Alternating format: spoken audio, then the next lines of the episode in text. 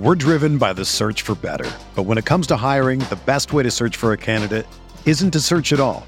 Don't search match with Indeed. Indeed is your matching and hiring platform with over 350 million global monthly visitors, according to Indeed data, and a matching engine that helps you find quality candidates fast. Ditch the busy work. Use Indeed for scheduling, screening, and messaging so you can connect with candidates faster. Leveraging over 140 million qualifications and preferences every day, Indeed's matching engine is constantly learning from your preferences, so the more you use Indeed, the better it gets. Join more than 3.5 million businesses worldwide that use Indeed to hire great talent fast. And listeners of this show will get a $75 sponsored job credit to get your jobs more visibility at Indeed.com slash BlueWire. Just go to Indeed.com slash BlueWire right now and support our show by saying that you heard about Indeed on this podcast. That's Indeed.com slash BlueWire. Terms and conditions apply. Need to hire? You need Indeed.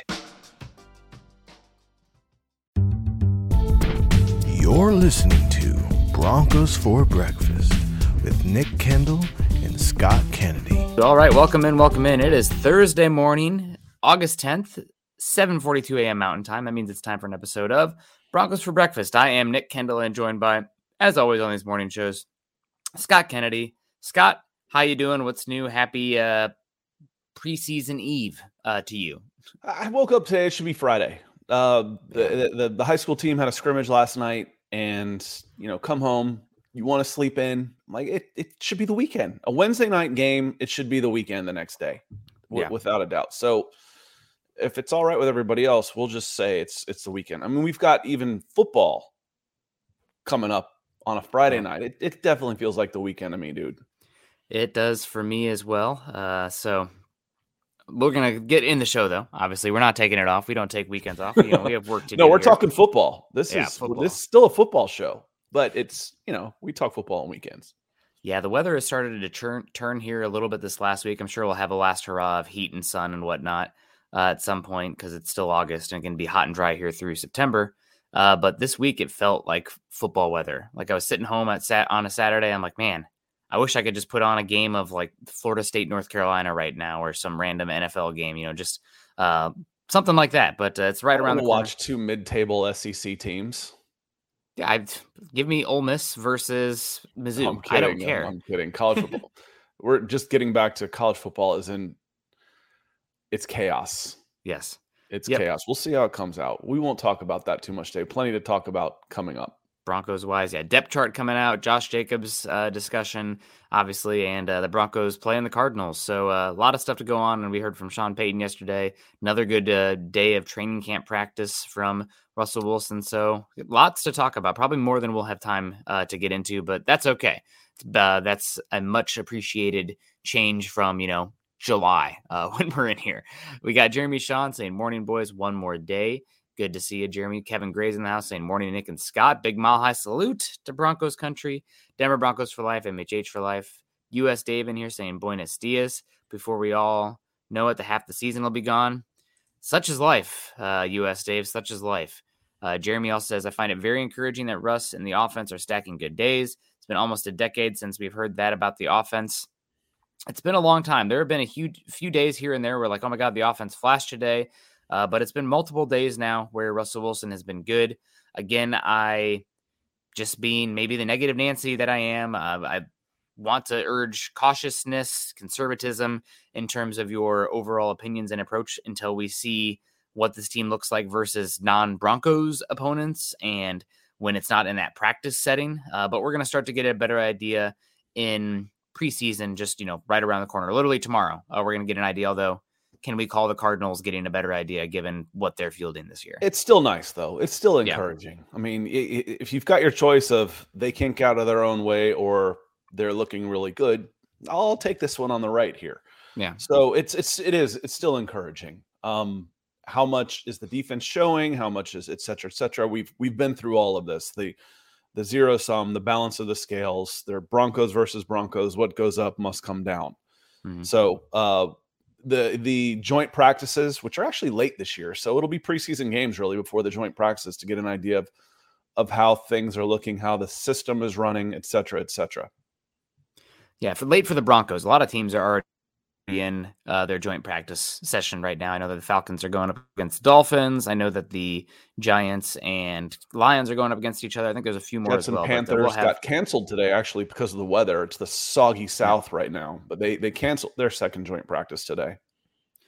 Well, soggy South does not sound so bad. And just uh, one moment here, real quick, uh, I wanted to give a moment of silence, reverence, I don't know, for what's going on in Maui uh, right now. I think I saw that the fatality count is up to 36 from that wildfire and just absolutely devastating. So uh, I know Patrick's out there on uh, Oahu, so hopefully he's doing okay with everything. But man, just unbelievable, you know, tropical island, uh, Hawaii, with a massive rain, uh, a wildfire. So yeah, just... Dale's out there. We got lots of Hawaiian Broncos, so hope everybody's being safe out there. And if you need a place to come stay, we sheltered folks as they're coming through from the from the hurricane in Florida a couple years ago. So come on over, come to the soggy South.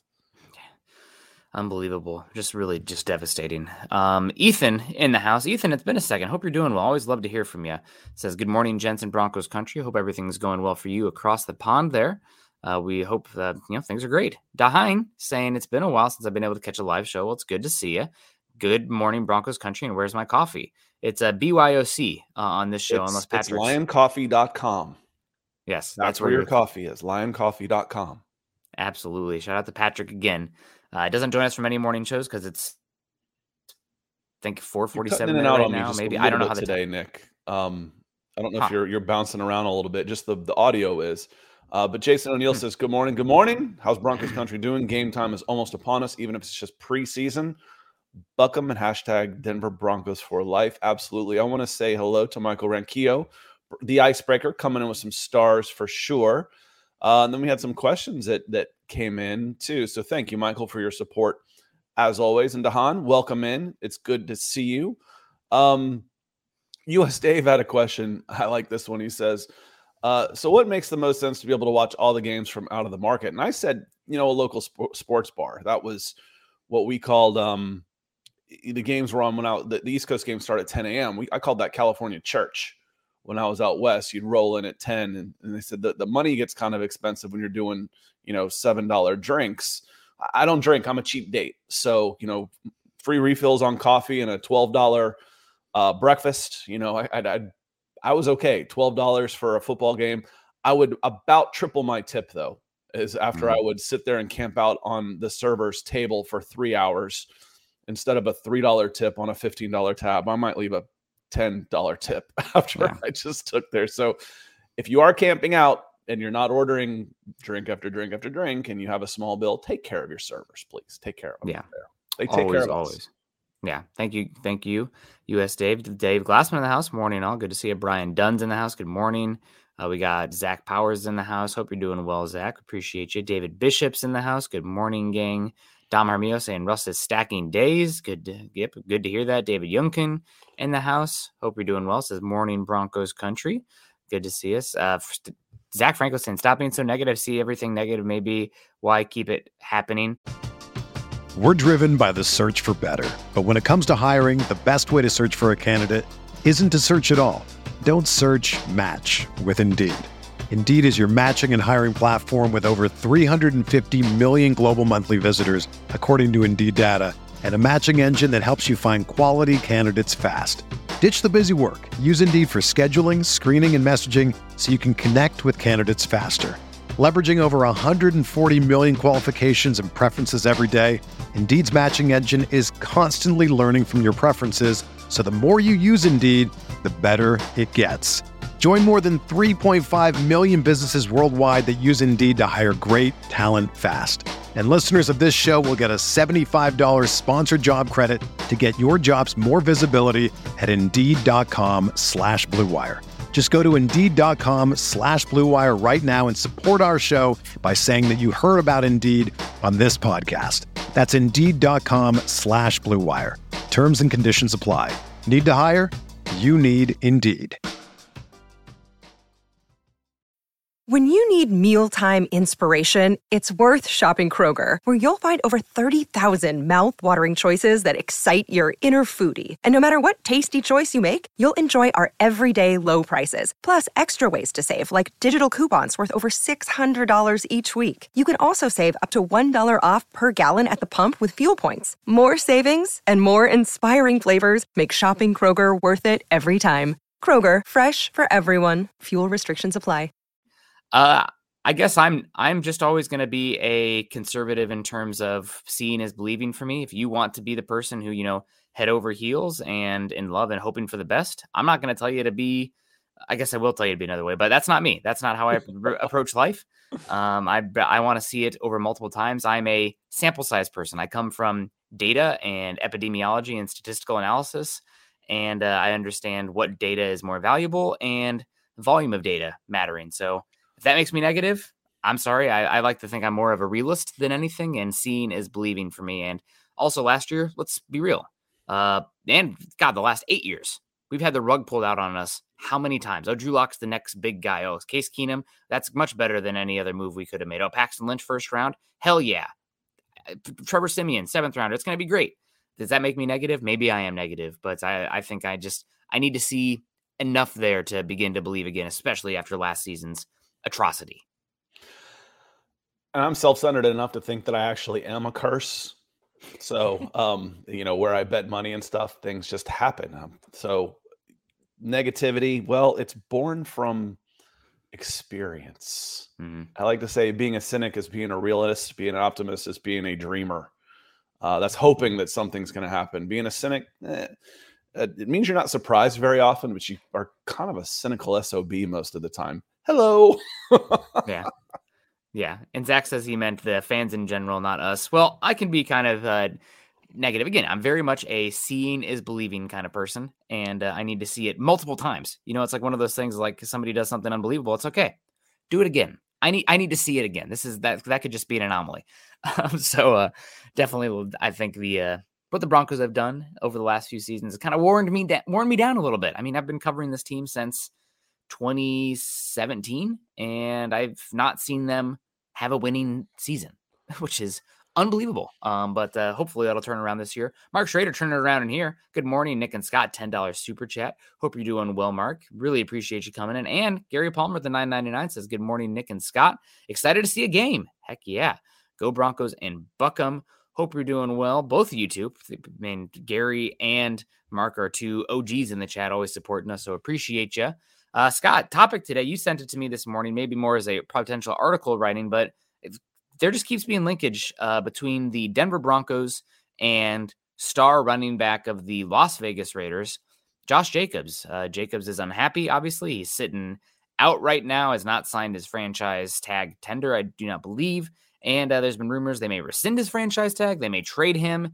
Uh, and once again, he is linked to the Denver Broncos by CBS Sports this time, rather than uh, this is more just a writer linking versus the the rumors that we had from Mike Florio earlier this week.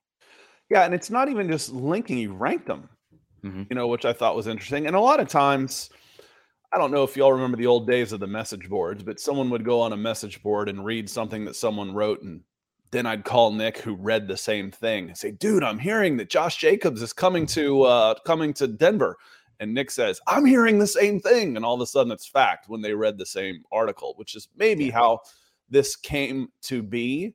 Um, but logical landing spots is what uh, the article was. And it came up, and who who wrote this? It was Cody Benjamin, who's done some interesting things to say the least. But to have him second, I thought was a little bit maybe there's a little bit more smoke there. It is a logical landing spot if if he's cut. I won't say cut, but if the contract offer, which is a one year deal on a franchise tag, is rescinded, then he's a free agent. Then it, it would be a logical spot. Um, do I still expect this to happen, Nick? No. No, I do not. I do not expect this to happen.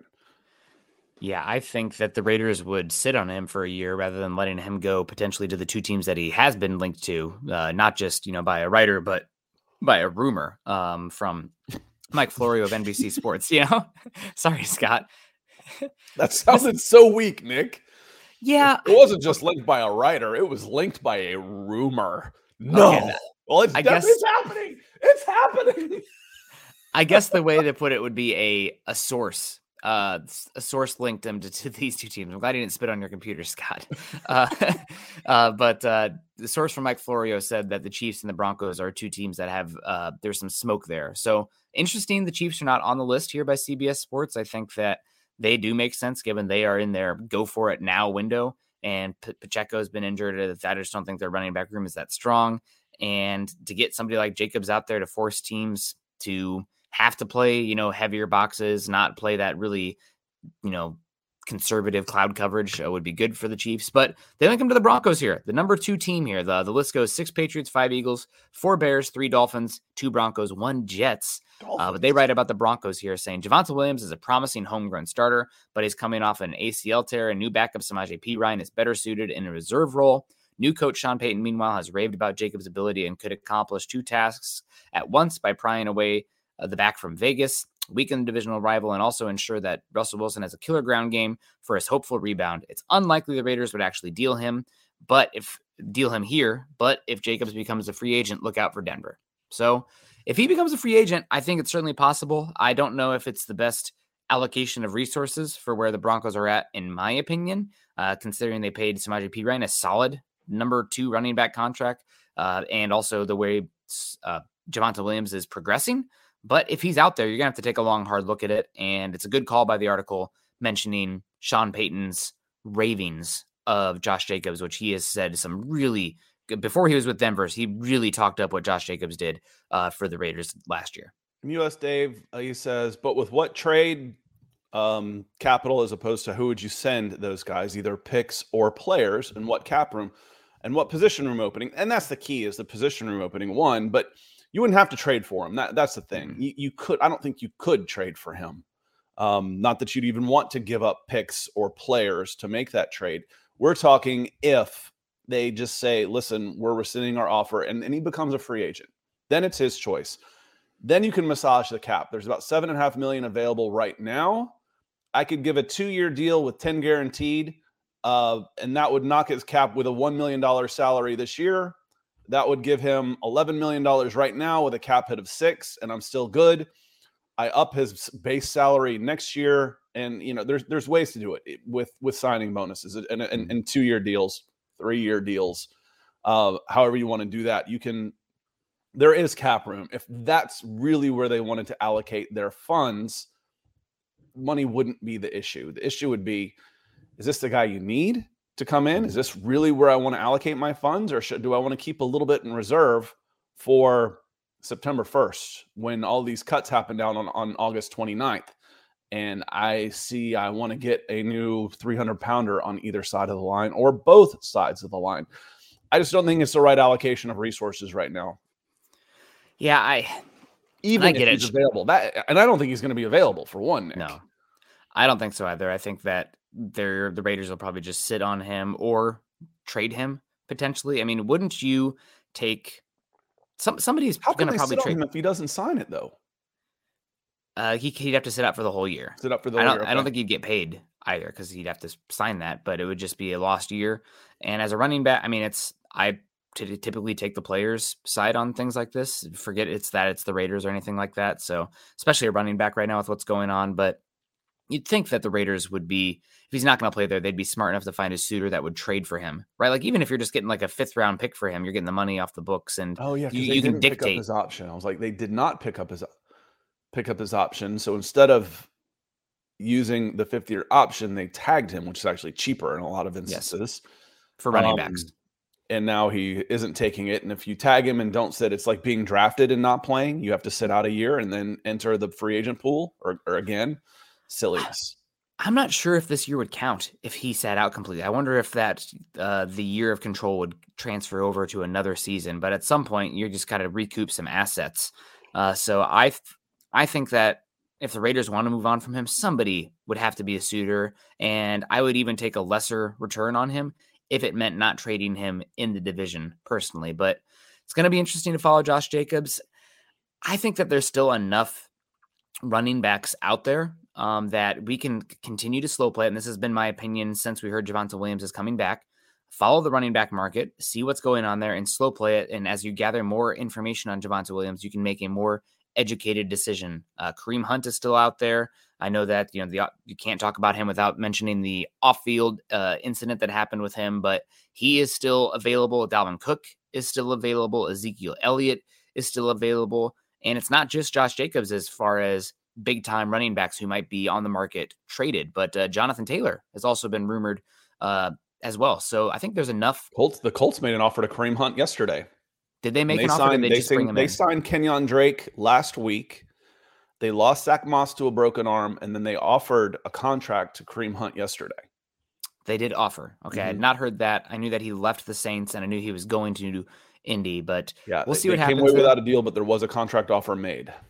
okay, so we'll be again. The running back market feels pretty darn stagnant right now. And the other thing, again, we're going to get down to fif- uh, 90 to 53 men uh, rosters, and there's going to be running backs available. I mean, it's just it's the reality of the situation. So, are they going to be Josh Jacobs level? No, but let's say you just need to bide yourself a little bit of time for Javonte Williams. You know, even if it's just eight games, you can probably find somebody to help the room out a little bit with that if you're not such a big fan of Jaleel McLaughlin or something as your third back. So personally, I'm not for allocating that many resources to the position in terms of uh, finances. I'd rather roll that over considering the Broncos are already going to be in the red next season. Uh, but it's interesting he is keep keeps being linked here. We know Sean Payton likes him, and Sean Payton has made multiple comments about the importance of the running game to help out the offense. And one of his first interviews before uh, after he signed or actually was traded with the Broncos was that you needed to have a strong running game to take quote Russell Wilson off the high dive. And adding Josh Jacobs would definitely help do that. So would be interesting. I don't know if that's a. I don't know if I can um, advocate for it though personally. He's increased his uh, reception yards every year he's been in the league too, which is which is interesting. It was he went 20 receptions, 33, 54, 53, so it kind of peaked up in the offense there, but his average per went up in 2022. So he had 166 yards, 238, 348 and then 400.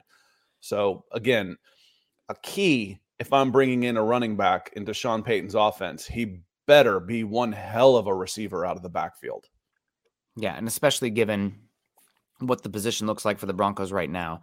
Uh Samaje Perine, it was so weird. I mean, you need he's like I don't remember who the running back the joke was about uh back in the 80s and 90s, but he's like if you need one yard, he's going to get you three. If you need five yards, he's going to get you three. That's kind of just Samaje Perine, one of the least explosive backs in football last season, but also one of the most efficient uh, backs as well. So we'll be curious to see what he can do in the pass game and bring that. He's well rounded, but he's kind of just very much a, a jack of all trades. And Javonte Williams, well, I think there's potential there in the pass game.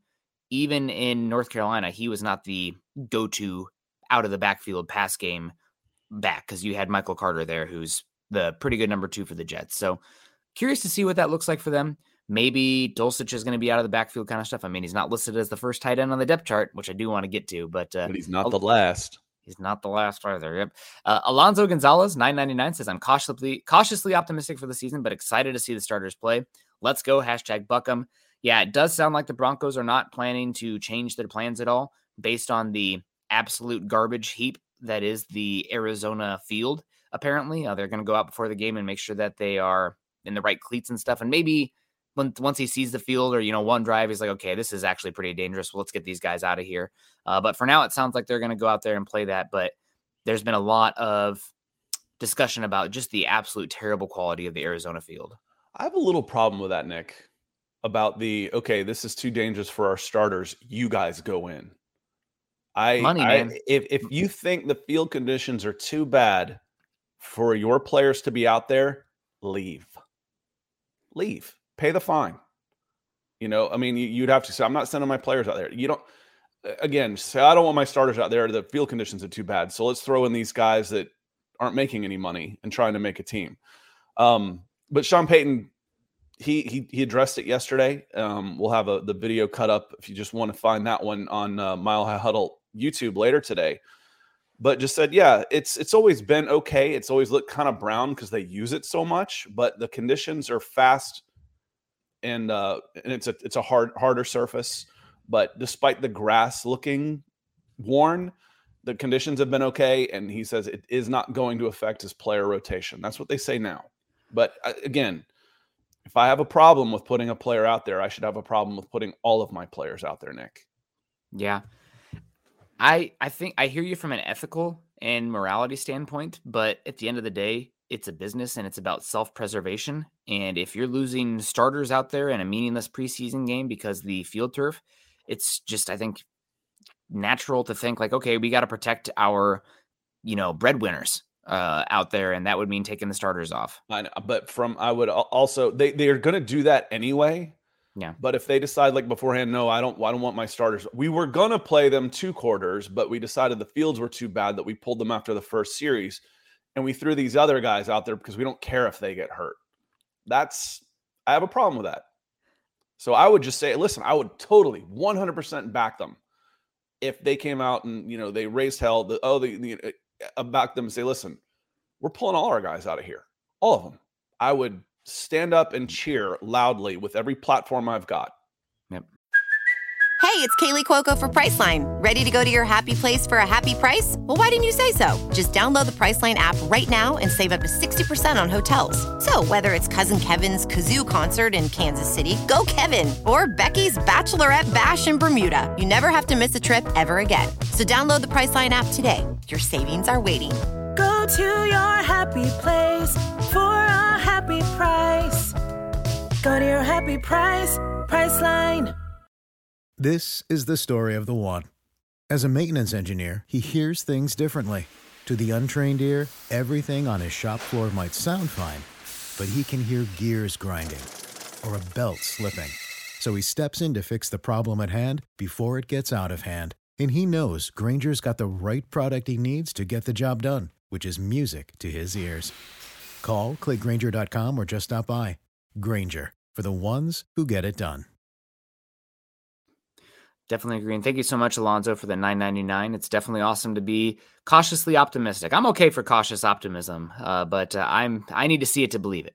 Good morning from Gary Neighbors. Hope you're doing well. I'm going to guess this is Benjamin Flores. Can't wait for tomorrow. Gonna pour a drink after a long week and watch some Broncos football. Let's go. And I see some questions about the uh, where the game's going to be. Can you stream it? I always am able to find it, even if the quality is not very good or I have to bounce around streams and whatnot because I'm in the West time zone, which means I always get the bleeping sea chickens uh, games out here instead of the uh, the Broncos. uh, but uh, they were more entertaining last season, at least, unless you're a uh, Schadenfreude kind those of are different networks most of the time with NFC, AFC.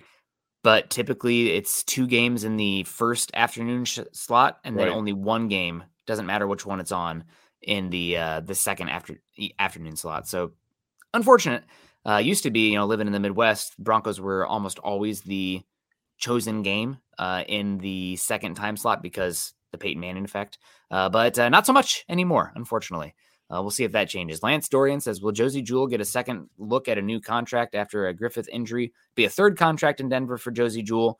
I think right now the writing is on the wall for Josey Jewell, which hurts me to say in my you know, Iowa gear here with me on me. But uh, you drafted uh, uh, Drew Sanders last season, and just historically, Jewell has been uh, missed time because of injuries. And li- linebacker is the running back of the defense in terms of money allocation. So I think that Josey Jewell probably last season in Denver, but we'll see. I mean, he is the green dot wearer. He is a glue player for that team. And while Alex Singleton's out there, you know, sounds like he's having a great camp. Uh, wearing the green dot and getting everybody set up is a very valuable skill set as well. And I'm not sure if Alex Singleton is that guy or Drew Sanders is just yet. So I'd say it's unlikely Jewell is back after this season, uh, but we have a lot of games to play and things to play out before we can make that call. I think it might be unlikely that Griffith is back after this season. Um, Yeah. So going to Lance's point, um, I, I think it's very possible that Griffith is back, uh, that uh, Josey Jewell is back, but not on seven million. He could come back Yeah. maybe on two. I mean, they keep bringing back Kareem Jackson for goodness sakes on you know two million dollars, one million dollars, one and change. That he might want to test the free agent market, and it could be very amicable. Hey, I'm going to see what else is out there. You guys are offering me too. Thank you, but I'm going to see if anybody else needs a 30 year old linebacker that's going to have 150 tackles if he stays healthy this year.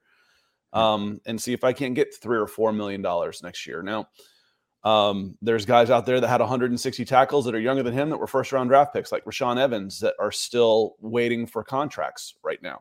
Um, but could he be back with the Broncos? Yes, I believe so.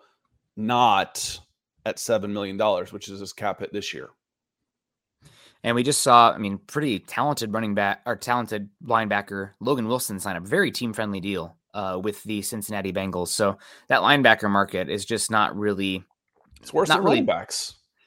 it's it's not very good uh for without a doubt. I mean, there is more of a market for second contract players uh than running backs, Yes. it seems. Uh, but it's a Not position that. I'm exaggerating. Yeah. it's Yeah, yeah. almost as bad as running backs.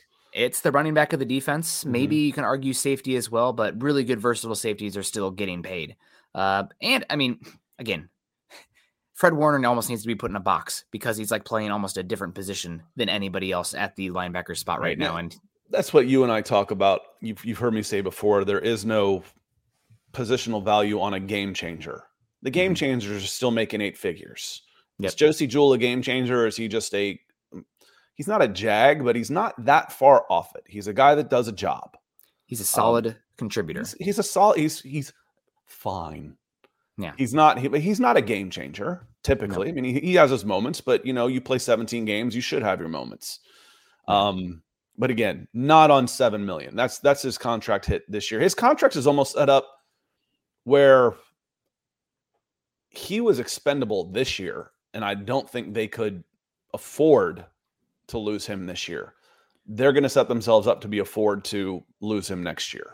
And if, if he wants to walk, like, again, I'll repeat, I won't be surprised if he is back on the team, but it will be for about a third of what he's making now at most. And I think the market will be better for him than that unless he's injured, which Mm-hmm. is the big thing with Josey. Uh, so we'll see what happens. I'd rather have studs on the edge spot, defensive line, and cornerback over linebacker and safety any day. Uh, you just get me some solid players out there that are not out of position at linebacker. You can field the best defense in the NFL. Uh, I mean, for Christ's sake, the Broncos did it with fifth round pick Brandon Marshall and undrafted free agent Todd Davis and had arguably the best defense we've seen in the last 20 years in the entire NFL because the defensive line and the cornerbacks were that good. Uh, we want to say hello to Kayleon Green. Yo, good to see you, Kayleon. Hope Yo. you're doing well. Hey, Always yo. good to see you. Yo, yo, yo, yo. And uh, speaking of yo, whatever that means, Philip Hagginson in here as well, saying uh, good morning, guys. Hope you're doing well. And Zach saying, yeah, very low money being paid, but way less available talent at linebacker. It's just there's a lot of solid guys there, uh, and I'm I'm surprised we haven't had much uh, input here from our guy Ethan talking so much about linebacker. But talking about linebackers, let's get into the depth chart here. Uh, so much with the uh, the Broncos releasing their depth chart yesterday. I knew that it was supposed to come out yesterday, but I was a little surprised. Um, I know that Sean Payton historically has been very slow um, on the draw at the depth chart there. And here's the depth chart. I, it's so small on the screen, guys. I, I guess I can zoom in a little bit, um, but uh, I don't know if I can change things too much for you guys. But honestly, on the offensive side of the ball, as far as the starters go, not too many surprises. The only one on that first line that really does raise an eyebrow, in my opinion, is we see Adam Trautman, who the Broncos traded for from the Saints in the fifth round of the previous draft class. I think they got a pick back as well. I think it was uh, Adam Trautman and that seventh round pick they took Forsyth for, or Forsyth with for a fifth. And then you have Greg Dulcich listed on the second team. So a little surprising uh, to see Dulcich not listed number one. I know there was some tight end talk yesterday from Sean Payton, and it pretty much came off as I don't want to read too much into it, but he pretty much came off as Trautman's our only guy who can do a little bit of everything. Mhm. The other two are very niche, and it's something I kind of hounded on a bit this offseason. It's like, listen, Dulcich is horrible as a blocker, and if you want to be a run team, that could be an issue uh, for you. And seeing him number two on the depth chart and hearing Sean Payton talk about him, excited to see what he can do in the pass game. But he feels almost very much like a ornamental auxiliary kind of piece. And it doesn't seem like that's exactly what they're looking for for that tight end one spot. I uh again, we start talking about depth charts. Where is Dulcich listed on third and eight? You know, when we start talking packages, okay, if I'm going out in third and eight, is it going to be Trautman or Dulcich? Probably going to be Dulcich. If I go out there on first and 10 for the first snap of the game and I'm in, you know, a, a two wide receiver and a tight end package, who's going to be my tight end? It'll be a guy that can block. You know, that's that that's how it's going to be listed. Who and I, I think of again, we we talk positionless football here or there.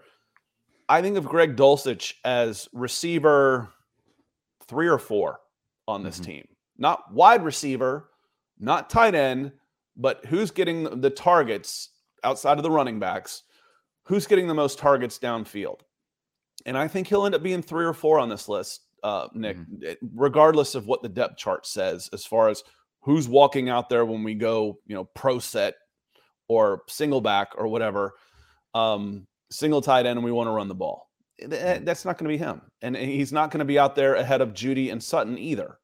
But when I've got three receivers out there, or definitely four, he's going to be in that rotation ahead of Trautman when I need to get third and eight. Yeah. I'm just a little bit concerned. Uh, we've talked about it on here a lot. If if you want to be, I know it's a buzzword for offensive minds and offensive coordinators, but if you want to be multiple with your personnel packages, specifically, you know, 11 versus 12, you need your tight ends to be enough of a threat as blockers that it means that the opposing defense, whoever's calling the shots there, feels like they have to take off defensive backs for linebackers. I worry that Dulcich is such a poor blocker that teams are just going to approach him and be like, listen, we're going to put a cornerback on him. We're going to put a safety on him. And then you lose whatever schematic advantage you get there because those guys are as athletic as him. They can hang with him in space. He is not, you know, a Kyle Pitts, Mark Andrews level athlete out there in space. He just isn't. He's fluid, but he's not explosive. So I worry about what he can do to help dictate opposing personnel. Troy coming in says, Hey guys, we'll w- listen later. Anxious to see how the offense flows on Friday. I think we all are, Troy, mm-hmm. uh, and looking forward to it. And thank you for the support as always and coming in yellow with the super chat. Um, I don't think he can be that bad, especially if they're in any kind of a press. When you're out wide, again, I don't I don't think of him as an inline tight end. I think of him as a slot receiver, honestly. Yeah. But at that um point, wouldn't you rather just have a wide receiver who's going to be better against maybe, a cornerback? You know, maybe. I mean, uh, I don't know. I, I don't know how big Dwight Clark was, but Dwight Clark always felt like a, a similar type of body type. You got to go way the way back machine to find Dwight Clark. Um, but like, uh, I mean, hell, you've got one of the best ever here in, in Shannon. Mm-hmm. Yeah, Shannon Sharpe was a tight end, but he was a receiver first. Come on, let's yeah. be honest. He could block, but I just need him. If I'm off the line and I'm not going against someone 240 or bigger, all I need to do is get in their way outside on the edge. So if they're impressed, that's going to be pretty easy for a guy his size. Mm-hmm. So if it's a corner out there and I can run third and five becomes a running down, I can count on him to be a blocker. But the reason you're you're 100% right, the reason why he's not listed higher than he is on this is because he's a liability in the run game. Yeah. Flat out. And it comes back to a lot of stuff that we heard leading up to the NFL draft and after the NFL draft as well. The Broncos were hot to trot on some more over, uh, more well rounded tight ends. And if the draft had fallen a certain way, I think it's possible the Broncos could have gone up uh, for a tight end.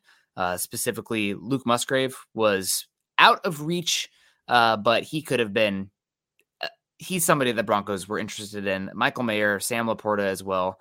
Uh, so that didn't happen. Broncos were also interested in a bunch of centers that didn't uh, work out that way, but they got Marvin Mims, who we got here listed on the second team here, probably wide receiver three, given everything that's happened mm-hmm. uh, this offseason for the Broncos. And he's started to come on, and I'm ex- excited to have Marvin Mims. Just not enough draft picks to get every single guy we liked in, in the top 100. But uh, Tanner Buckley coming in and saying, man, what happened, happened to Albert Okwuegbunam? How is he fifth on the depth chart now? Thanks for the show.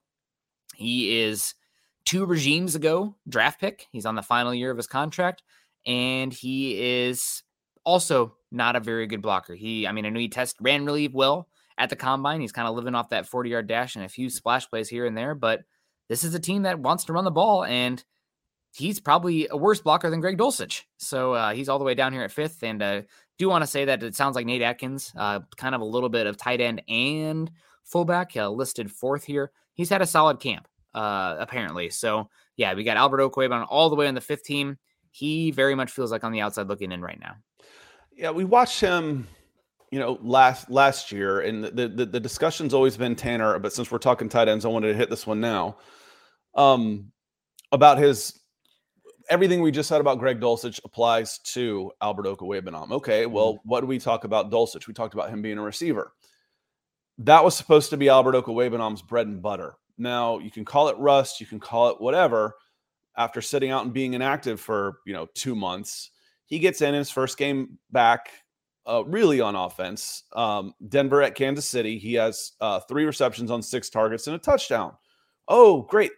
Oh my God, Nick, he looked so even on the touchdown catch, he looked so uncomfortable catching the ball. I mean, it was he was fighting it all the way in. I'm like, oh Lord, he's he's not a receiver now either. Well, if you can't block and you can't catch, what exactly are you doing here? So yeah. I just that was my impression of seeing him towards the end that he's he's done as a Denver Bronco. Also, he does not bring much. If you're the fifth, the fourth tight end listed, you better damn well everyone drink play special teams. And he's just the mentality, the physicality, and the ability to bring it. It's always been a question mark with him. So I just I don't I don't know what's going to happen with him. Uh, I don't think he'll make the team. Somebody will pick him up because he's big and he can run fast, and he had some uh, good um, production in, in that uh, Heupel offense at Mizzou. His redshirt sophomore season out there um, when Drew Lock was a junior, but yeah. it's just I don't think it's happening for him for the Broncos. Uh, just such a niche player, and they already have uh, Greg Dulcich, who can kind of be that niche guy. Not and a single snap on special teams in his Broncos career.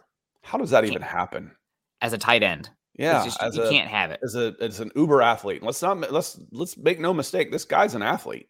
Yeah, but not physical. Uh, so just a finesse guy and a physical player body. Um, not what you want. Um, kind of has that. Uh, not to disparage him too much, but I, I'll call it Royce Freeman syndrome.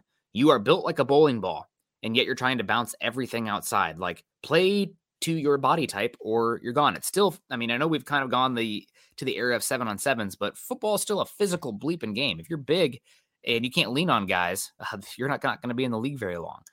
Uh, looking at the offense still on the depth chart, uh, really not too many other surprises, uh, in my opinion. Brandon Johnson is coming in as wide receiver, second string, probably wide receiver four here, over the likes of uh, Marque- Marquez Callaway over the likes of Kendall Hinton, Jalen Virgil, and Little Jordan, Jordan Humphrey.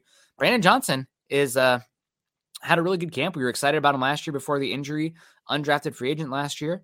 I don't know if he's ever going to be a great uh, wide receiver in the league, but the fact that you have a guy on a undrafted rookie contract that's going to be making this roster, it seems, is uh is pretty awesome. So, and we got Dehine coming in here saying my biggest surprise is Jaleel McLaughlin behind Badie and Jones Jr.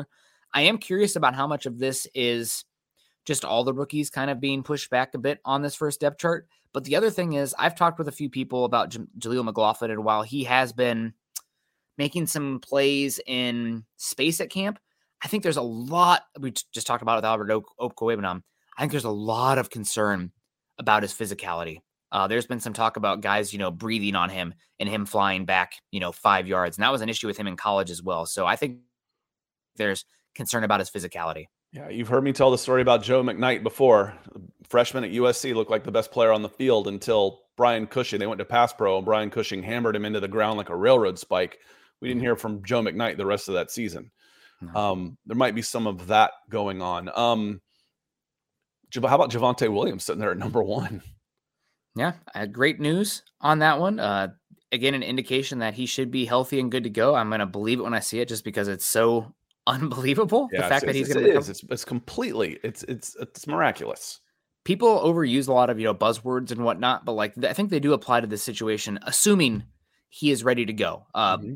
Miraculous, unbelievable, unprecedented. I mean, we've never seen this before, and there's been a lot of knee injuries, but to happen week five, tearing multiple ligaments in his knee. I mean, it's just, it is it is unprecedented. So again, I'll believe it when I see it. Um, sometimes there's also the mental catch up that it re- uh, requires as well for guys to come back off that.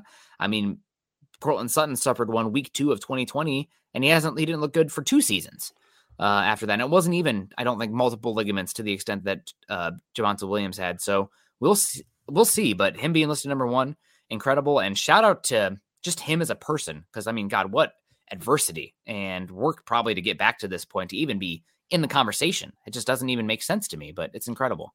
So it's pretty interesting that we're looking at, um, you know, the rookies at the depth chart, that Marvin Mims then is still up at number two. So, mm-hmm.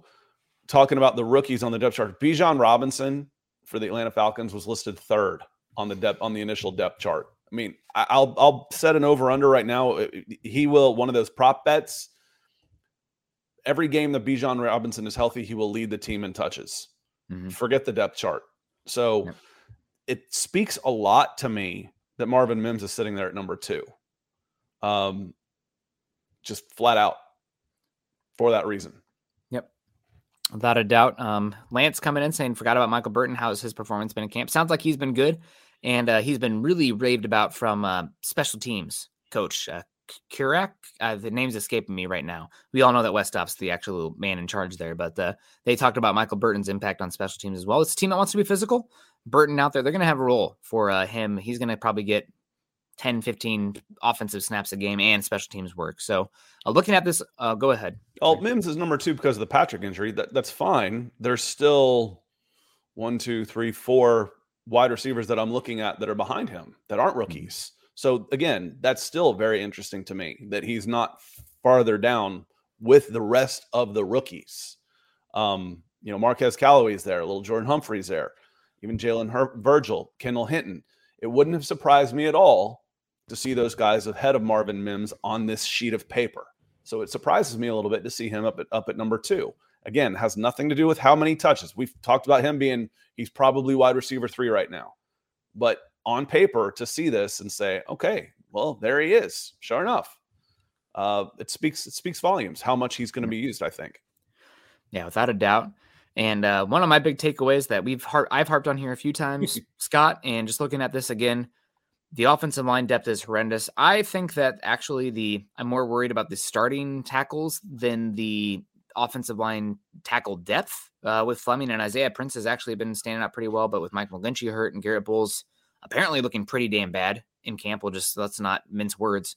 I'm a little bit worried about that. But that second team interior offensive line, if one interior offensive lineman goes down, and this includes Lloyd Cushenberry, I am worried about the entire integrity of the offense because holy crap, Scott, Kyle Fuller, Luke Wattenberg, Quinn Bailey, that is ass. That is so bad.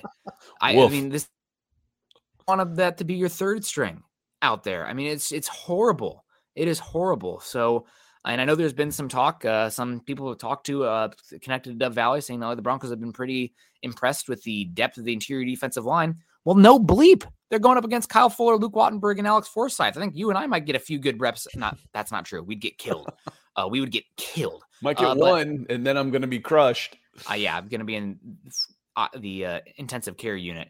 But uh, I, the interior offensive line depth, we saw it before, but just seeing it on an official depth chart, unofficial, it says up there, but seeing it on a depth chart released from the Broncos, horrible. I think that this interior offensive line depth is something that, that not, I haven't heard uh, many people talk about it out there besides us, but looking at it, it's just it is horrific in my opinion. I don't know. Maybe it's relative because let's let's go ahead and move down to the defense now. We'll transition the last, you know, 10 minutes or so so of the show. The entire defensive line scares me worse, Nick. It really does. I look at that defensive line. I look at the two deep on this defensive line. I see Zach Allen. I see DJ Jones. So when we talk about depth on the offensive line, Quinn Bailey's a decent player. Uh, you know, Wattenberg has seen some time. Quinn Bailey has seen some time. Again, but we're, we're here. I'm scared yeah. to death about starters. Yeah. Let alone who's behind them. I don't know who Jordan Jackson is. I've been covering this team for, you know, it's my third year. I don't know who Jordan Jackson and Tyler Lancaster are. Mm-hmm. I know who Jonathan Harris is because He's the guy after the Buffalo Bills game last year, along with McTelvin Agim. I said, I don't want to see them ever take a meaningful snap for the Denver Broncos. And now he's listed at number one. Yep. Nick, it's that D line, man. It's the big, it's the big guys on the DL that scare me worse. And again, we talk about zero sum game. Well, yeah, the offensive line interiors look pretty good. As Nick just said, look, look, look who they're going against. If, if you're protecting DJ Jones and Zach Allen, you're going against Jonathan Harris, Jordan Jackson, Tyler Lancaster, and Matt Henningsen. Yeah, I would I would expect the interior defensive line to look pretty good. Uh, it's yeah the what I said and what I was told is that they were actually they've been more impressed with the interior defensive line than they thought they would be. So they haven't felt the need to make a move. But I think that has to do with how terrible Luke Wattenberg, Quinn Bailey, etc. are that interior offensive line. And this is why playing even the Cardinals, who are dreadful, you're going to get a different chance to see who matches up against who. And let's say the Cardinals' second string offensive line comes out here and just absolutely pushes around Jordan Jackson, Jonathan Harris, Tyler Lancaster. That's why it's going to be uh, concerning. So I'm I know that we're bringing in Sean Payton, the Bill Parcells disciple, you know, physical, build the team through the trenches. But right now, uh, after the first, you know, the first line of the offensive line and the first two starters on the interior defensive line, I don't think it's a very good, very good physical team. There's just not a lot of physical talents out there. We will see what it looks like again in camp. It sounds like the defensive line has been okay. They've been impressed with some of these guys, but I just eh, after last season when we saw Jonathan Harris, you know, on roller skates play after play against the Bills, I'm like, if we ever see this guy in a Broncos, you know, play play meaningful snaps again, it'll be too soon. Yeah. Uh, so I am I am right there with Kelvin Agim not too long after that because it was both of them were just they were just bullied. Uh, I haven't had to use that word in a while, Nick. And the Bills' interior offensive line was horrible last season. They they went out and like made multiple moves because they were that bad, and the Broncos just got leaned on. Uh, it was um, whack a mole. Again, I still think I've predicted, I will say again, I expect to see at least two 300 plus pound guys signed by September 5th. I hope so. Um, so yeah, keeping it on here. Uh, just I'm worried about the uh, the depth of the trenches. I mean, that's one thing. If your quarterback, if you want to not lean on your quarterback for stretches of games, it comes down to how good you are in the trenches. And I'm not sure the Broncos' depth in the offensive line is good enough and the just overall defensive line. I think DJ Jones is a very good player. Every team would be ecstatic to have a DJ mm-hmm. Jones quality guy. Zach Allen, it sounds like he's been great. But what we saw from the, any team that's had been worthwhile in defense over the last, God, forever, let's just say forever, you've had waves of defensive line talent, and Broncos are just thin there right now with a lot of question marks. So we will see how it works out. But yeah, I mean, I feel like Scott, we've harped on the defensive line a lot, a lot, a lot. Where, and I've heard other people harp about it too. Haven't heard so many people harp on the depth of the offensive line. And good comment from CC mentioning that uh, Cam Fleming's probably the backup everywhere but center. I agree. They didn't list him I everywhere, although maybe they would. That helps a bit. Mm-hmm. Uh, but still, I'm concerned about it long term because you're already down, you know, Mike McGlinchey. Uh, so what does that look like? Maybe Isaiah Prince is right tackle, and then um, if another injury occurred, Isaiah Prince would be right tackle, and uh, you'd see Fleming kicked into the guard spot. But I'm I'm concerned. I, Nick, I look at it on game days. You dress eight. You dress you dress eight offensive linemen. How does your eight look? Not necessarily your backup across five spots. You know, your backup center black because you're not playing all five of those guys at once. You can't. You, you're you're dressing eight OL on game day. Mm-hmm. So knowing that my sixth is a versatile guy like Cam Fleming, I don't feel too bad about that. You know, how often am I? how often am I going to have to go to two reserve offensive linemen in a game? I mean, if you're not the Denver Broncos dropping like flies, most yeah. teams do not have to go to two backups in the same game.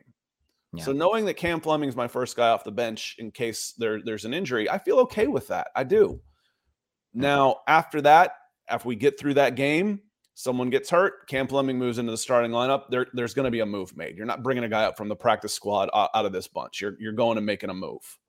And what would you say throughout the course of a season? How many offensive linemen for an average team play significant snaps? Eight, probably seven or eight. Yeah, seven or eight throughout right, the right in there. And significant so. being fifty plus. Mm-hmm. Yeah, you know where so, that because that's that's a game at least where you're playing. Um, mm-hmm. but they don't rotate on on OL. No, so it takes injuries. an injury. It's it's the it's the position where you know he played 800 snaps. They had 800 snaps. They don't they don't rotate like they do on the defensive line.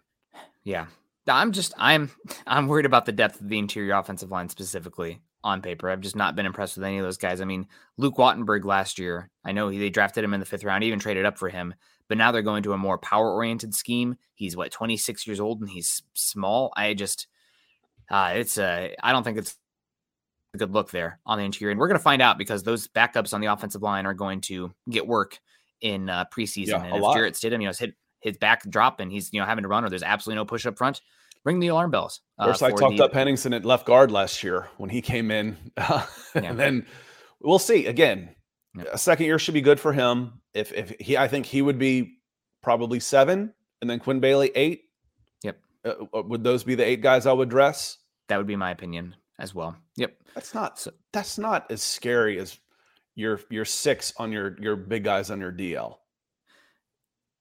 I, I agree. I think I said Henningsen. I meant Wattenberg. Wattenberg I, I, saw yeah. some time at left guard. I I totally I understand. I and I agree with you. The defensive line very concerning depth. Uh, Jonathan, after you get past the first two, not sure what to make of it. Uh, do agree with uh, Jeremy's comment here. The edge room actually looks solid on paper. I don't think there's any superstars in this room, but four deep, uh, I think you're okay. Uh, I think great Randy Gregory has superstar ability, but because he's been so unavailable, you, I can't mm-hmm. put that on him. And Frank Clark is, you know, on the back nine of his career, but uh, Bonitto and Cooper have been really good. It sounds like, you know, Bonitto, second round pick, a little bit more prestige there, but sounds like Cooper has been probably one of the stars, standouts of camp. So excited to see what he can do out there wearing that number zero spot. After that, uh, not too many surprises, in my opinion, just looking at the depth chart. Uh, Justin Strnad, special team standout, good fourth uh, linebacker, definitely going to make the team now, barring injury. After that, uh, Griffith injury, Drew Sanders third. Riley Moss still being listed second team despite the injury, I think is probably worthwhile. Kind of shows what they invested in him. And then uh, seeing PJ Locke and Delarrin Turner-Yell above JL Skinner. So not really uh, too much of a shock here on the listing, other than seeing on paper uh, that how bad the defensive line looks and the uh, the slash for the first team safety in Kareem Jackson and Caden Sterns. Yeah, that that caught my attention as well. The slash there, because uh, Caden Sterns has been healthy, right? He hasn't missed any time in camp and has looked good. But Kareem has come in. Yeah, I still want to start. I'll do what I can, but um, we're competing. Um, and last year he laughed, so he's changed a little bit. Last year he laughed at that question. Uh, do you do you expect to be a starter this year? Why wouldn't I? All right, he was right. He did. He was a, he was a starter out there. Um, you know, looking again, we mentioned the uh, the, the rooks coming in um, and having, like you said, having Riley Moss up there. But then, you know, look at his competition, so to speak, at the cornerback spot. Fabian Moreau ain't beating him out. I, will be a little surprised if Fabian Moreau makes this team. Delonte Hood, mm-hmm. Smith. But I think you're going a pretty solid on your defensive backs corners especially one, two, three, four. You know, you're I think you're a solid five, six deep there of of guys that can play at cornerback. You're you're you're in decent shape, and then safety. I think you're in, in real good shape relative to other teams. Yeah, I think the secondary looks pretty good. I am pretty bummed that uh, Riley Moss has been injured, just because you know what would that look like out there with him. But Damari Math has been doing well in camp. Pat Surtain's been great, so I'm excited about the overall secondary and even you know the linebacker group. No superstar there, but or at least right now. But I think it's a pretty solid overall group. It's just the the no superstar edge, uh, which I'm always going to be hunting for a superstar edge because nothing changes the defense like a superstar edge rusher, and uh, the defensive line starters with starting Jonathan Harris and the second string just really uh, concern me out there. But I think the defense right now on paper, this looks like it should be a top 12 uh, top 15 defense, top half of the league. And it's going to come down to can they hold at the point of attack and do enough up front with those guys? Because it's the, that's the first point of right, the first system check. If you're getting beat up up front, hard to do much else. And just a reminder Randy Gregory's five year, $70 million superstar money contract. You can get out of that this year mm-hmm. after this season and save $10 million after this yep. year uh, against the salary cap. So that was always a two year, $28 million deal with team options. Yeah, without a doubt. And I saw Patrick's in the house at Aloha My Coffee Brothers. Catch up later. Uh, Patrick, we gave you a shout out earlier. Hope you're doing well. God, I just unbelievable devastation in Hawaii. I'm really, really sad uh, about that. That I saw that the God, I can't think of. I mean, obviously the fatalities are the main thing, but that tree in that town as well. They, they were celebrating 100. My wife talked about it. It's it's just an amazing. The big banyan tree is banyan, just yes amazing. It's so cool. I love those old men, you know, those those trees that have been around for hundreds and hundreds of years. And she said she didn't think that tree made it. It doesn't look like it did. Um, I think they're celebrating the tree's 150th year. At uh, least. Uh, I, th- I think I saw a flyer that it was the 150th year. They had the foresight to like when they built that town. Let's build one of these, plant one of these trees here in the city center. So uh, yeah, really just just devastating. Um, so sad. I mean, there's wildfires going on all across the world right now. It's just really scary. I think last week was the hottest recorded week in the last, you know, since we've been recording that on Earth. And it's just really, really just uh, dark stuff. But hey, we got football to distract us for a little bit, not to be too uh, morbid about it. But uh, other things, special teams here, no real shocks. Elliot Fry and Brett Maher still in a battle. Riley Dixon, Riley Dixon, there's been a lot of Riley Dixon hype, which I'm here for because, God, if there's anything that my Iowa fandom has taught me, it's that punting is winning. And if you can have a good punt team, you can really do some good things out there. So uh, good to see Riley Dixon out there. One thing, uh, not shocking, but definitely fun to see it on here. Marvin Mims listed as the first punt returner with Montrell Washington two. I'm curious to see if Mims becomes so valuable that Washington or that they take him off that kick return, punt return duty. And also Montrell Washington listed as the backup kick returner, punt returner, not even listed, I believe, on the wide receiver depth chart at all. Uh, yeah, scroll even... over and see. Oh, there he is. Fifth. Oh, there he is. Yeah, he's he's over there with Albert Okwuegbunam. Yeah. So not sure what that means for him long term. If he's right. just he's not making the team if he's fifth on there and uh, not one of these starting kick return punters. I mean, there's obviously a spot for him. Practice squad. I don't know if anybody would pick him up, uh, but that's uh, seeing him the backup there. The real question for me becomes: Does Marvin Mims become so valuable on offense with depth questions at wide receiver that they protect him and move on from him, or is Montrell Washington? On top of that, it's you, yeah. you put a GPS on a wide receiver, he's probably running soccer miles, you know, mm-hmm. four or five miles a game. Yep. Yeah. Yep. Without a doubt. So, I mean, I remember Jerry Jeudy's comment a few years ago. Got my conditioning in at least as the Broncos got their butt whipped by oh, the Chiefs. he ran 15 miles a game as he was running his jet sweeps and never touching the ball. Pat Shurmur special, baby. and he's talking about the special. Uh, we got Ethan coming in fifty dollars saying great shows, Jensen Broncos country. Hopefully, it wasn't too doom and gloom. I just I think Scott and I both are. I don't know if it's our bias to college football or just you know having watched it for a bit, but outside the quarterbacks, the teams that win football games are the ones that can impose their will along the trenches. And looking at this Broncos first depth chart, a little bit of concern uh, along the trenches. So we knew that going in, but just seeing it in actual writing here is uh, a little concern for me. And that's going to be my big takeaway for our big uh, preview here for the Broncos coming up. Everybody's going to be talking Russell Wilson and the flashy guys and what does Pat Surtain look like and some of these rookies. For me, can the Broncos even operate what they need to do? Because if the, you're getting beat up in the trenches, you can't do anything else. So uh, that's my big takeaway for the Cardinals. You better damn well be able to match up against the atrocity that is this Cardinals roster, even if we're talking second and third strings, because they're they're pathetic. They're tanking. Writing Thank Caleb you, Williams' Ethan. name now. Ethan must be busy while he's listening because he didn't get into much of the linebacker talk that we had. But no, I mean it's it's about efficiency and having a strong offensive or defensive line. On offense, a strong offensive line means I'm in a lot of second and fives, second and fours. Having a mm. strong defensive line means I'm in a lot of I'm holding the team to a lot of second and nines third and sevens. That's where it's won. Then it doesn't necessarily come about imposing your will on the interior side of thing, but winning first down and keeping people obvious. You know, taking away that option of the run and making them obvious. Okay, this is an obvious pass situation. Then you can be a dangerous defense. I have a run pass option on third and two. Now I can be or even better, second and two. I can take shots. Then you become a, a, a less obvious and you can dictate to the defense. So again, yeah, it's a seven on seven league, et cetera, et cetera, but you can just give yourself so many more options. I mean, it sounds simple. Hey, you want to have a good offensive and defensive line? Yeah, Scott, Nick, no kidding. Yeah. Um, but we'll we'll see how these guys go. Uh, we'll we'll we'll see how it matches up. Again, I'm on record. I'll say it one more time. These guys aren't done bringing in big boys to this team. They're not done.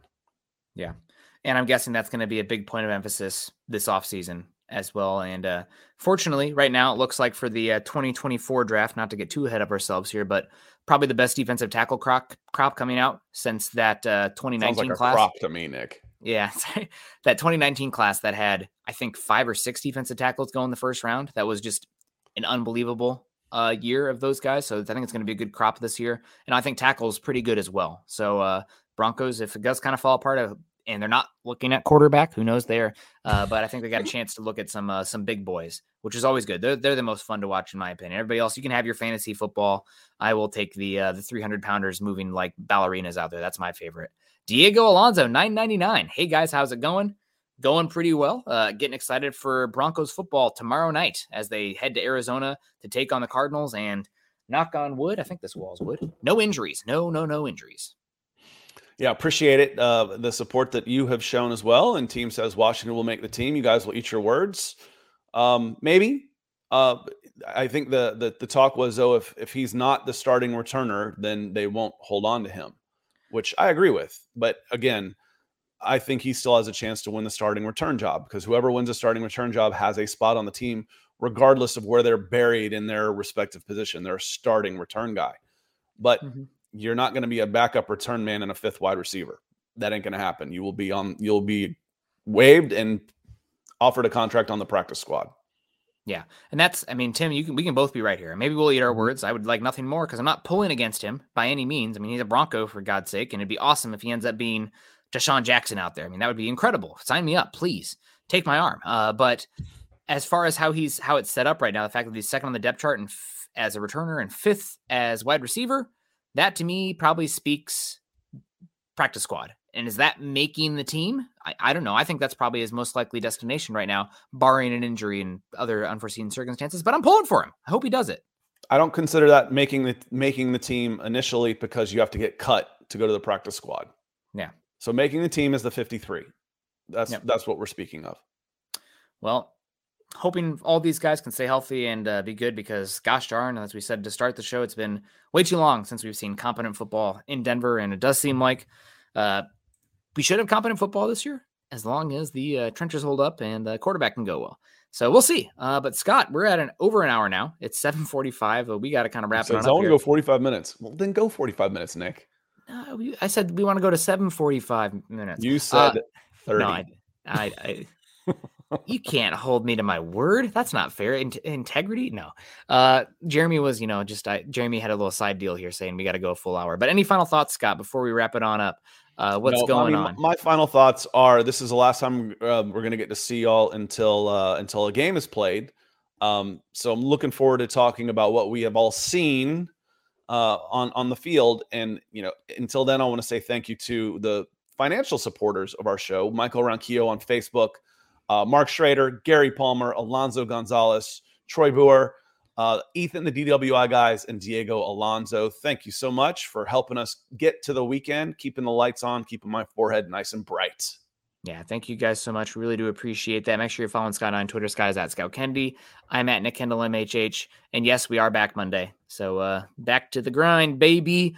And uh, it'll be fun. Make sure you're following us, like I said, on Twitter. Also follow us at Mile Huddle as well as uh, BFB underscore pod. Also follow us at facebook.com forward slash mile high huddle and facebook.com forward slash mile high huddle pod. And as the ticker says here underneath, please subscribe to Mile High Huddle on YouTube, like this show, Broncos for Breakfast, and also share it on your social media platforms. We'd really appreciate that. Click a thumbs up on the uh, the way out as well. We had way more eyeballs and way more comments uh, than we had hearts and likes coming in. Uh, so only Derek Player with the love in here. Drop a love over on Facebook. If you're joining us on YouTube today, go over to uh, Facebook and also drop us a, a, thumbs up and a heart. But uh, yeah, show Monday mornings. We're definitely going to be hanging out again. So appreciate everybody. Back to the back to some normalcy. Back to the grind. And uh, yeah, we'll see you guys all again on Monday. Hopefully the Broncos can stay healthy. Continue to choose kindness and compassion. Again, thoughts to everybody going on with the tragedy in uh, Maui right now. Just unbelievably devastating. And uh, we'll see you guys again on Monday. Go Broncos. Head on over to milehighhuddle.com for all things Broncos. Good morning, Broncos country.